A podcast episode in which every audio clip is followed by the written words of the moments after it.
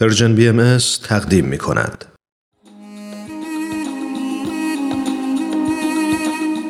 و ما این روزها با مروری بر اطلاعیه مطبوعاتی اخیر جامعه جهانی بهایی یادی می کنیم از تعداد دیگری از شهروندان ایران زمین شهروندانی که صرفاً به خاطر خدمات زیست محیطی و تربیتی خودسرانه بازداشت و به احکام سنگین محکوم می شوند به یاد شهروندان بهایی در ایران.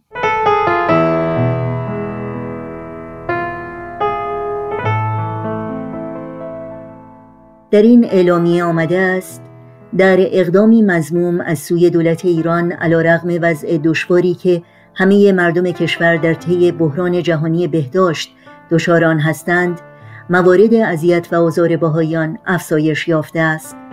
در روزهای اخیر دو بهایی در اصفهان به شکلی خودسرانه توسط مامورین دستگیر شدند. هفت بهایی در شیراز به حبسهای طولانی از یک تا سیزده سال محکوم گردیدند.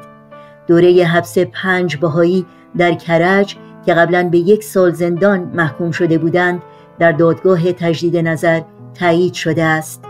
یک بهایی دیگر در قائم شهر که به یازده سال حبس محکوم شده بود به زندان احضار شده است و دو بهایی یکی در شیراز و دیگری در کرج که به علت شیوع ویروس کرونا آزاد شده بودند دوباره به زندان احضار شده و در خطر ابتلا به این بیماری قرار گرفتند. همه این اقدامات با وجود درخواست های گسترده جهانی برای آزادی زندانیان وجدان در ایران به علت خطرات مهلک ناشی از سرایت و ابتلا در زندانها صورت گرفته است.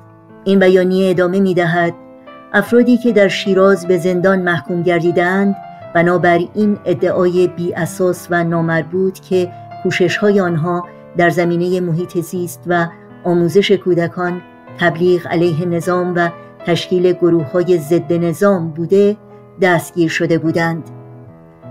خانم دیان علایی نماینده جامعه جهانی بهایی در سازمان ملل متحد در ژنو اظهار داشت که جامعه جهانی بهایی از احکام صادره برای این افراد که جز خدمت صادقانه و خیرخواهانه به جوامع خود هیچ گناهی مرتکب نشدهاند به شدت نگران است. در زمانی که دولت باید حمایت و کمک متقابل را میان شهروندان تشویق و ترویج نماید در عوض آنهایی را که سعی دارند به دیگران کمک کنند مجازات و محکوم می کند.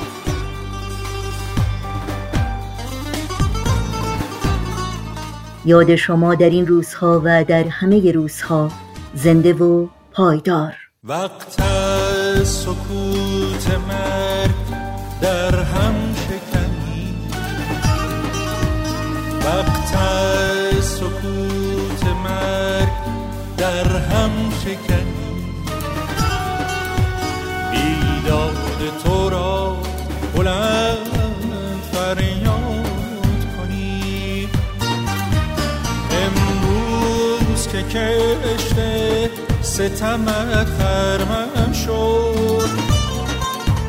امروز که کشته ستمت خرمن شد. بر خرمنت آتش عدالت فکنی. بر خرمنت آتش عدالت فکنی.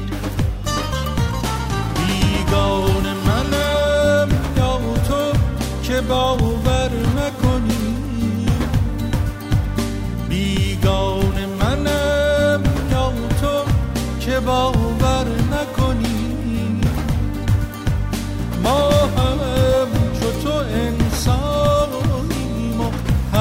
وطنی.